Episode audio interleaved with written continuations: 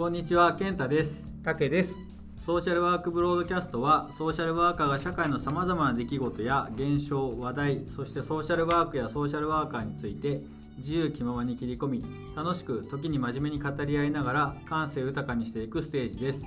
リスナーの皆さんとともに感度の高いソーシャルワーカーを目指します。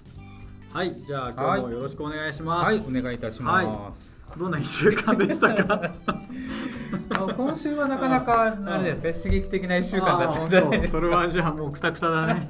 今週はね。いやもうあの何もない1週間というのがいいのか悪いのかっていうところですけどね。たまにはね。たまにはね、ね、確かにね。そういうのがあってもねのんびりした1週間をね過ごしたいとこもありますけどね。まあでも暇だとまたねあのテンションも下がってくるので。そうそうそう、まあ、何かあった方がねそう、うん、きっと人生にとってはいいのかもしれないね、そういう性格になった。いやもう本当ですよ。事なかれ主義ではいられないし、なんかこう気持ちがせいてくるもんね、うん、そうそうそう。なんかしなきゃ、ね、そうそう。いいのか悪いのか。ゆっくりできない。そう、まあでもねそれを楽しみながらいけるといいね、でもなんか雑誌読んでたら、リトリートって最近よく聞くんだけど、あの現実からわざと逃避する、逃避する、うん。うんうん、まあある意味リフレッシュなんだろうけどど、ね。うん、その暇を持て余しに行こうっていうそういうなるほど、そういうのも運動としてあるみたいで、うんうん、あそれも面白いなと思ったりね。でもそういう時間もいるよね、うん、絶対に、ね、そうだよね、うん、全国大会が終わったら2人でちょっとどっかリトリートしに行きたいねどっかね。海外でも行く？海外行こうか。ね。もうちょっとお暇をいただいて。考えましょう、ね、職場のことも考えずに。そうそうそう はいでは今日は竹の方から話題提供です、お願いします、まあ、あの前回のねあの放送で少しこう、まあ、宗教の話も出ましたけど、うんうん、まあ、たまたま今回そのちょっと宗教に関するお話を、はい、まあ、今最近ホットな話題でもあります、うんうん、えー、エホバの証人のね、うんうん、お話をしたいと思います。はい。えー、エホバの証人輸血拒否は子どもの命の危険に直結というお話です、うん、えー、宗教団体エホバの証人の元信者らを支援している弁護団は多くの2世が親からの虐待を経験しているなどとする調査結果を、えー、11月20日ですかね公表しました、うん。うん弁護団は教団が早産の子どもの治療でも輸血を避けるよう信者に判断を求めている状況などは子どもの命の危険にも直結するとして調査が必要だと指摘しています。で20日に都内で会見を開いた弁護団はエホバの証人の信者のもとで育った2世の多くが輸血を拒否する意思を示すカードを持っていたり、うん、無知で叩かれたり学校行事に参加できなかったりといった虐待を経験してきたとする調査結果を公表しました。エホバの証人側は教団はいかなる形の児童虐待も容認せず調査は否定的な感情を抱く一部の人々だけの回答に基づいているなどと反論しています。弁護団は会見の中で教団が今年8月に更新した妊娠中の女性のための情報という内部文書の中に早産で生まれた赤ちゃんが輸血以外のあらゆる方法を駆使して治療を受けられるようお願いしてくださいなどと記載し輸血を避けるよう信者に判断を求めていると指摘しました。弁護団はこうした状況などが子どもの命の危険にも直結するとして調査が必要だと指摘しています、エホバの承認問題支援弁護団の、えー、田中弁護士さんは教団は子どもが医者などに対して自ら輸血を拒否すると説明できるように練習するよう教える文書も確認されている。輸血を拒否した場合に本当に子どもの救命ができるかという点についてはまだまだ改善する余地があるのではないかというふうに話されていましたというね、まあ、ちょっとこう宗教に関する話になりますが、まあ、エホバの商人ですね、まあ、本当に我々が支援する中にもそういった患者さんは当然いらっしゃったりとか、ま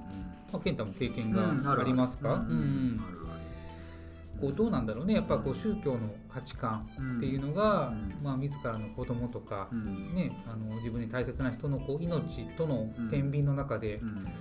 勝っちゃうというか、うん、そこはこう、まあ、宗教独特のね、まあ、考え方もあるんでしょうけど、うん難しいよね。ちょっとそのセンセーショナルに報道されすぎてるなとも思うのね、この無知で叩くとかさ、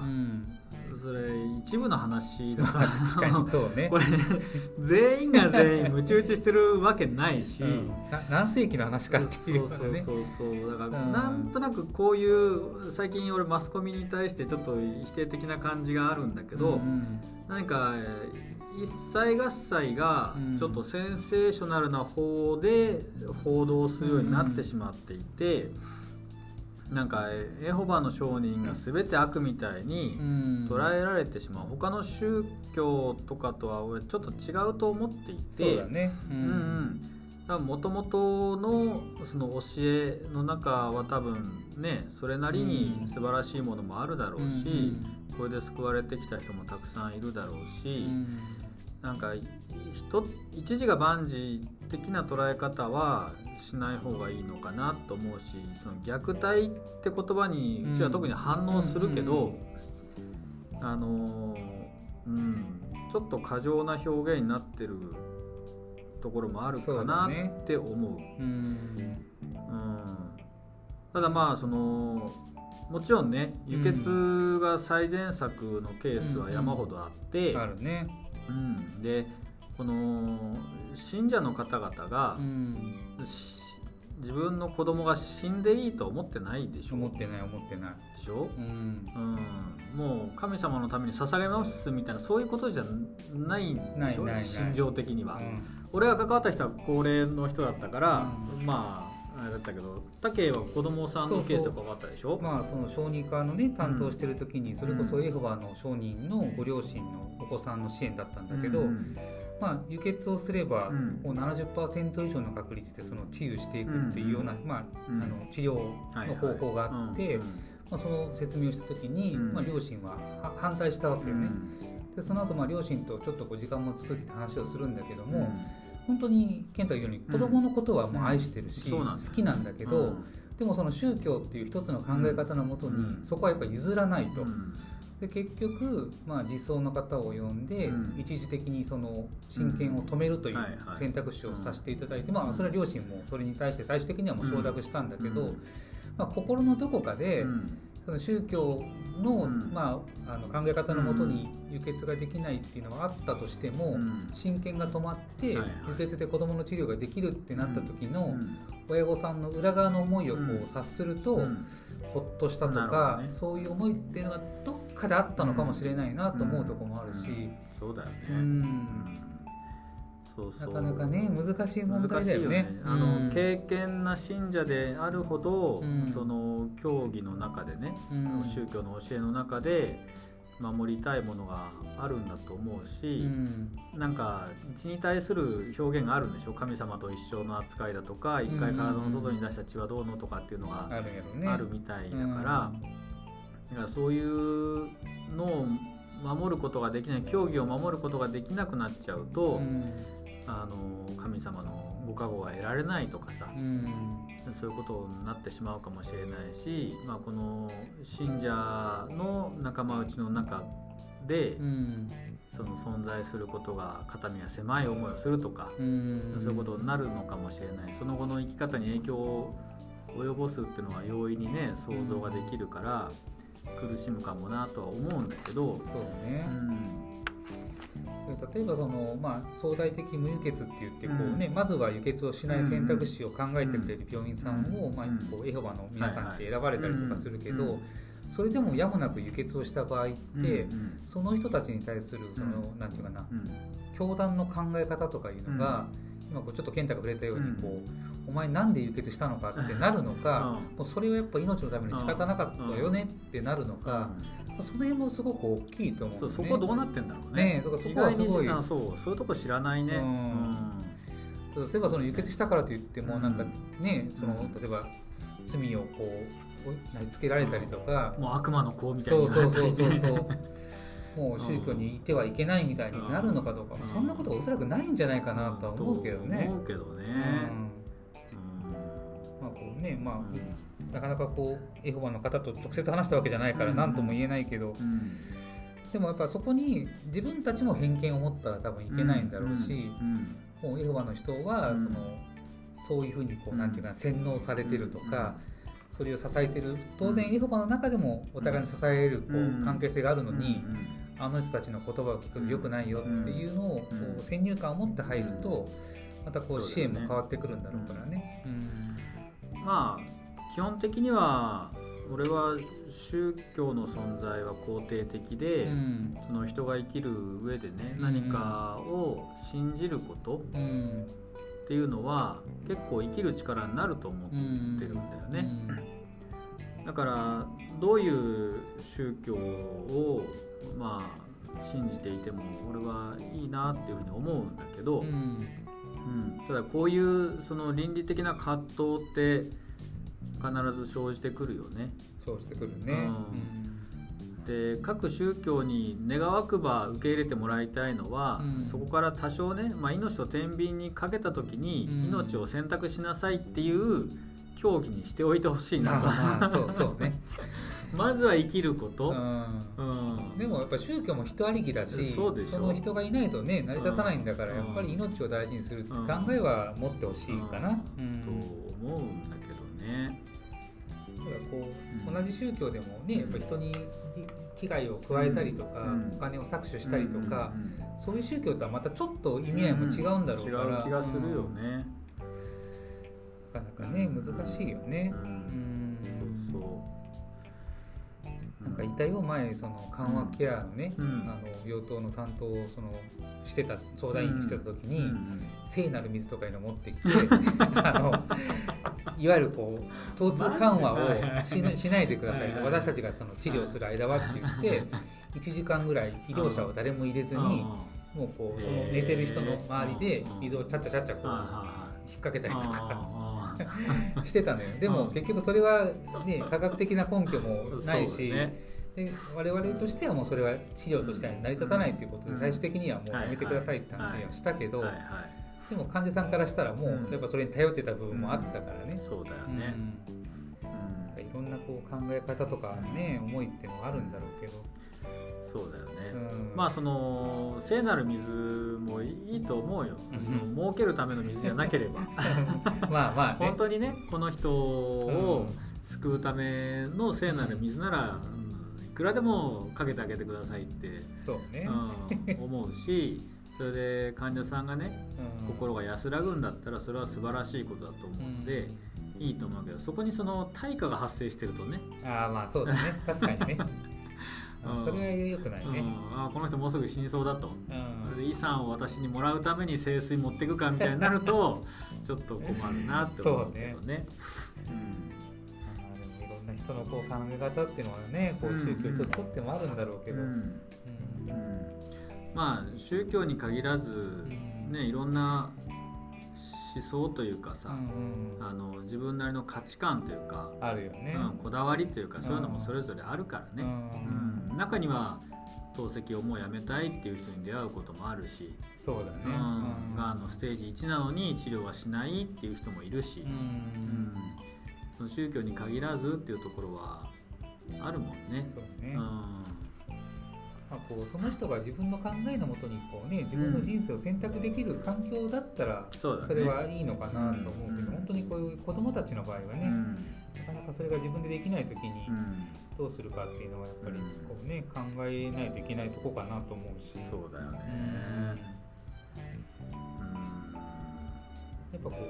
う輸血をしない方がいいよっていう教育とかもね、されてるのは自分も見たことがあるんでね、なんかそういったこう、アニメだったかな DVD で、アニメで、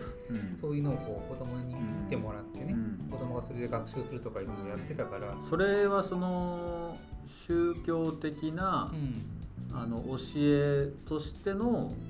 教育そうそうそうそう、うん、それを子供に教えるっていう意味でね、多分。それは輸血をするなっていう教えなの？それともそもそもこういう教えがあるから輸血ってねって話になる。多分まあその宗教全体の話の中の、まあ、輸血って考え方を多分切り取った部分なのかもしれないけど、まあ、それが多分こう宗教上あの考えの中では良くないよっていう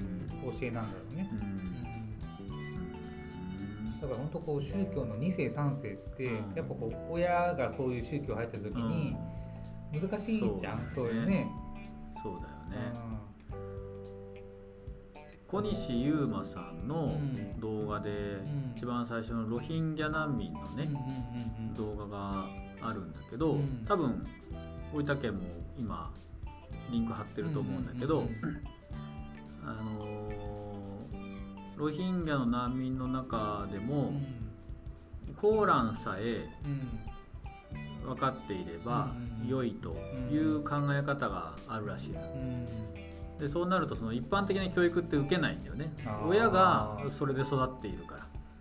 ら、うん、コーランさえ習得すれば一人前だっていうその考え方の中で育っていくのでそれは一生懸命勉強するんだけど他の一般教養みたいのには目が向かないんだよね。なるほどね、うん、でロヒンギャ出身の女性の方のインタビューだったんだけど、うん、でもそういう教育一般教養を学ぶ機会が与えられないからこそ、うん、それ以外の選択肢を思いつかない、うん。考えるその角度が広がらないから、あのやっぱり苦しいんだっていうことは言っていてだからその女性の方はあの子どもたちがコーランではない一般教養を学ぶ学校をね、うん、あの作りたいっていう話をしていたけど、まあ、そういうことなんだよね。多分2世3世の子たちが、うん、あの一般的な社会常識と照らし合わせて輸血をしない選択ができるんならいいんだけどそうだね、うん、一般的な考え方にを持てないで輸血がダメってなってると不幸だよね。不幸だね。確かにね。そうね。うん。せめてそうだね。この宗教に関わるところも、うん、その教義としてはそういうふうになっているよと、うん、だけどその社会常識の中で照らし合わせて自分で考えないといけないよっていうふうだと、いいのかな。そうね、うんまあ、分かんないんだけどね、うん、そのこの西洋科学西洋医学が100点満点かっていうと、そうじゃないだろうし、うんそうね、うん、分かんない。このまあグローバルスタンダードの中で西洋医学が先行してるから、それが正解なような気になってるけど、うんそれが正解かどうかもわからんじゃない今回のワクチンもさ散々打ってきたよ、ね、6回も7回も打ってきたけど 10年後にワクチンの副作用で人類滅亡するかもしれないわけよ、まあ、分からんもんね、うん、分からない、うん、分からないね、うん、だから、ね、うん、不確かな部分ももちろんあるんだけどね、まあ、そういうこう、ね、宗教があろうがなかろうがそこにこう自分たちが正しく目を向けるっていうことは必要なのかなと思うし、まあ、健太が言うようにこう肯定的というか、そこも許容した中でどう支援をするかっていうことだと思うから。まあ、こうなんか「ええエホバ?」とか、宗教あるからややこしいなっていうふうにソーシャルワーカーが構えてしまうとまたよくないよね。そうよね、そのこういうなんか信仰に関しては、あんまり先入観持たない方がいいのかなっていう気がするよね。うねうん、だからこのマスコミがセンセーショナルに取り上げた時こそ、冷静に見た方がいいんじゃないって思うよね。確かにいろんなことがやっぱり大きく取り上げられすぎるところもあるかもしれない、ね。うんうん、そうでしょ、うん、あの今の宝塚も大きな問題になってるけど、ね。うん、なんかそのジャニーズに続きそこ行くマスコミみたいな気もしなくはないんだよ。ブラックボックスにしてきたの誰ですか？あなたたちでしょ？って。そうだね、うん、昔から分かってたじゃんって。そういうことあったよねって。それもでも宝塚ってチヤホヤしてきたのもマスコミだよねって思うからさ。そうだよ。知らなかったわけはないんだよね、うん、そうそう。絶対そういうのあってた。分かってたじゃない。ねここに来てそういう事件が起こってそれを発端にね明るみにしていくなんか正義感みたいのを出すけどさ。そう考えるとやっぱりマスコミとかこうテレビとか、うんうん、マスメディアのこうフィルターってよくよく考えないと怖いよね、怖いよ。何が真実か分からなくなるよね。分かんないよね。本当に。本当。でそういうね事実を伝えてもらうべき報道番組がさ、うんわけのわからんお笑い芸人だったりアイドルだったりをさ、うん、コメンテーターにするわけじゃん、まあまあ、最近多いもんね。もう嫌だそれ。ってもうせめて専門家にしてくれよと思うもんね。確かに確かに、うん、アイドルコメンテーターしてるよね。もうさいいよって勉強してるのかもしれないけどでも専門家じゃないじゃんって思うだからもう視聴率稼ぎだよね。そうでしょ、うん、その子が好きな子がその番組を見るようにっていう感じに見えるしね。ね。そうそうなったらせめて NHK だけはちゃんと冷静にやってくれって思うよね。NHK ね。うん、うん、と。そうだね。そうなのよ。でもこういうのにね、うん、その振り回されないで、うん、そのできるだけ冷静にこの現象を捉えようとソーシャルワーカーが思うのであれば、いろんなことを学ぶべきだよね。そうね、うん、知らないと批判なんかできないじゃない、はいはいうん、ね、今回このエホバの証人の,、その記事だけど、うん、なんで輸血がダメなのかなってさ、考えた時に、あんまりよく知らないわけよ。知らないね、確かにね。いろんなね理由がきっとあるんだろうけど、それを知らないし、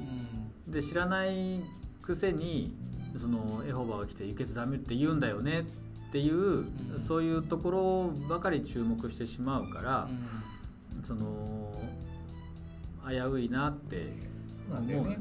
ね。輸血をすることが正義、正しい判断っていう、こっちが思い込んでるところもあるから。子供の命を救うのが当たり前それは当たり前なんだけど、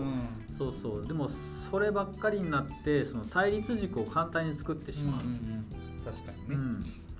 でもねさっき武が言ったように、うん、でもこの親御さんたちだって子供のこと愛してるわけで、うん、愛してる死んでくれとか神様にクモスとして捧げますって言ってるわけでも全然ないわけで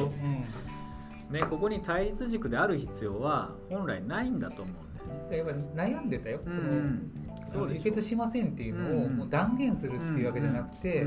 相当葛藤があって、でもできないんですっていうような言い方をやっぱしてたから。親としての思いっていうのはすごい揺らぐと思うしね。そうだよね。う。そうなんだよ。その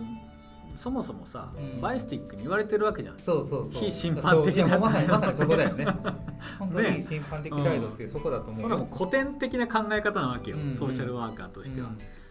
ん。でそう思う。まあ俺がマスコミを批判するのももしかすると バイスティックに怒られるのかもしれないけど。うん、そうだよね、本当にね。いろんなこと知っておかないと、うん、あの誰かのフィルターが通った意見に同調してしまって誰かの権利を奪ってしまうかもしれないなって、たまにね、うん、そうやって思い返さないと、ね、うんいやそれこそ昨日ねそのうちの教会の研修でそのアルコール依存の研修があってね、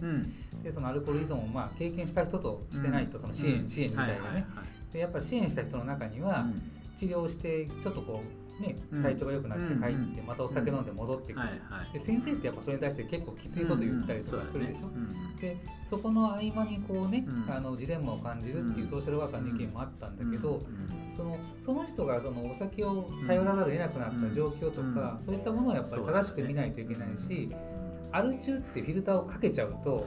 やっぱこの人良くないよねってなっちゃうじゃん。だからさっきの宗教と同じで、だからそこはソーシャルワーカーはあの先生とはやっぱり違う見方をしないといけないよねっていうのを昨日話したりもしたんだけど確かにね。うん。アル中とかさ、うん、薬中とかさ、うん、もうその時点でさレッテルを貼ってる言葉だもんね。そう。いう言葉にも敏感にならないといけないのかもね。だからまあ本当にこうお酒に救われてる時間があった時だってその人たちにもあるかもしれないよね、だから本当に辛くて死にたい思いをお酒でなんとか伸ばしてきたっていうのもね。そうだよね。そこにこう寄り添えるかどうかっていうのも大事かなと思うし、そうだよね、難しいね、まあ、でもなんか今日はあれだね。ソーシャルワークをちょっと考える時間になったのかな、そうだよね、まあ、それぞれの生き方とか考え方とかをまずは尊重するのがソーシャルワーカーでしょ？そうだね、うん、まあ一方で社会正義っていう考え方もあるんだけど、うんそこはもしかするとソーシャルワークの中でもうん。葛藤する価値観のせめぎ合いになる部分かもしれないよね。うん子供の命を守らないとならないっていうその社会正義とうん。うん親御さんの、うん。まあ、宗教心とうん。子供に対する愛情との葛藤と、うん、そこはどう折り合いをつけるのかを整理するプロがソーシャルワーカそうね。ーなんだと思ううん。んだよね。当社会正義の捉え方も間違うと、うん。まあ、ある意味こう反対の作用になってしまうこそうそうそともあるだろうう独善になるし、うん。あの判断になるし、うん。ね、断罪になるしね。そうね。うん。それをちゃんとこう正しく見れる自分のうん。客観的な目だったりとか、普段からやっぱそういう力をうん。学んでおくことが大事かなとは思うけどそうだよね。幅広く幅広くものを吸収していかないといけないよね。いろんな人がいるもんね。うんねそういう力はいるね。うんうんそうなんですよ。ソーシャルワーカー難しいよね。難しいと思う。うん、本当。ソーシャルワーカーって名乗ってるだけで自分が中道にいるような気がするじゃん。うん、するね。うん、そうそうそうそう。いつの間にかね。あうんそうそれだけじゃないからね。危ういよね。危うい。うんそこをこう真剣に考えようと思う人たちがね、あのうんいてくれたらいいけど、うん。もう本当に職業的になって仕事に追われて、うん。まあ社会福祉士とってうん。ソーシャルワーカーって言われてる仕事をしてて、うん。でもう本当にもうただのうん。あの手続き屋さんで終わってしまうような状況になってる子たちもいるからね。そうなるとこういう判断難しくなるよね、うん難しい。うん、多分判断しなくなるとうんいうか、うん。きっと例えば、まあ、ドクターなり、うん。病院が言ったことが一つの社会正義で終わってしまうかもしれないよね。そんな気がするよね,、うん。ね。そうそう。虐待の問題とかもそうだけどさ、うん。虐待っていいことじゃないけど、うんうんその虐待をせざるを得なかった親の背景があったりするじゃん、うん。その親の孤独だったりとか、でそういうのを一切見ずに、うん。その子供に与えてる害だけで判断すると、うん親は全部悪になっちゃうかそうら、だよね、そこはこうソーシャルがうん。その関わる他の医療者に対してうん。こういう背景もあるんですよってことは発信できないといけないのかなと思うし、そうなんだよ。すごく大事なことだからね。うん。うん。ね。まあでもやっぱり難しい問題だ。本当にね。難しいよね。難しい。うん加害者を守る立場になるとうん。ちょっと罪悪感も感じたりするじゃん。そうだね。ねうん。まあでもそこにも人権があるし、うん。うん、守られるべき理由があるはずだからね。支援者の中でうん例えば前科がある人の支援とかもしたことあるでしょきっと。あるあるあるよ。ね、だからそういうのもうん入院とかすると、うんこの人何かやらかすんじゃないかみたいなことを そうよ周りが言うやん。すぐね。そうそうすぐそういうこと言うよね。それはもう本当レッテル貼ってしまっててうんそうそうそう、ねまあ過去には確かにそういうことしたかもしれないけどね。うんうんそうなのよ。弟がうん警察官でうんそんな話をしたことがあって、うんその加害者には加害者なりのうん。何か動機があるんだよ。うん。って俺は弟に言ったのよね。いやでもつって弟は、まあ、そうは言っても、その起こった事件に関してはうん。裁かなければならないと、うん。警察としてはそれをあの捕まえて、うん。その裁きの対象にしなければならないと、うん。その背景ではなくて、うん。事象を見ないといけないんだ。っていうところでずっと平行線だったことはある。まあどっちの言うことも多分正しいんだろうけどね。そうなんだよね。警察の立場からすればそう確かにそうだよね。そうそうそうそう。市民が守れない。うん。確かにそうだよね、まあいわゆるこうね重罪というものをしてしまう人にとってはそれはいいことではないのは間違いないからね。そうそうそうまあでもそれはね立ち位置によって違うし専門性によって違うで俺はいいんだと思うんだけどね,、そうだね。ソーシャルワーカーはでもじゃあどこに立つのっていうのは考えとかないとね、いけないよね。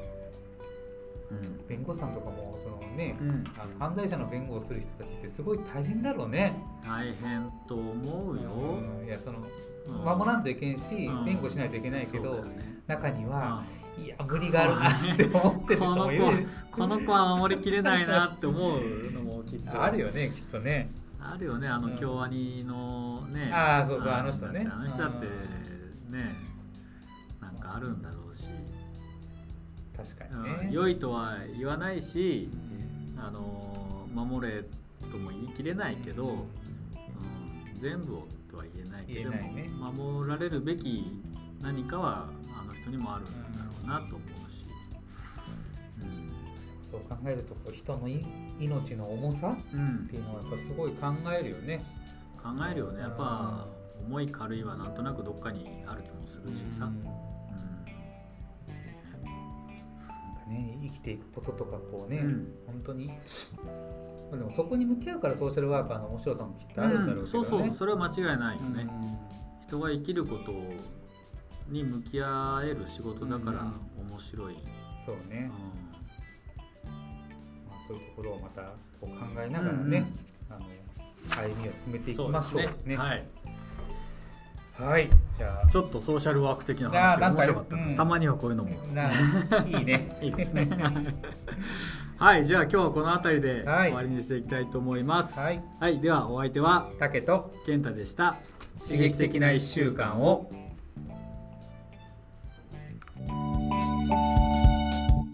ん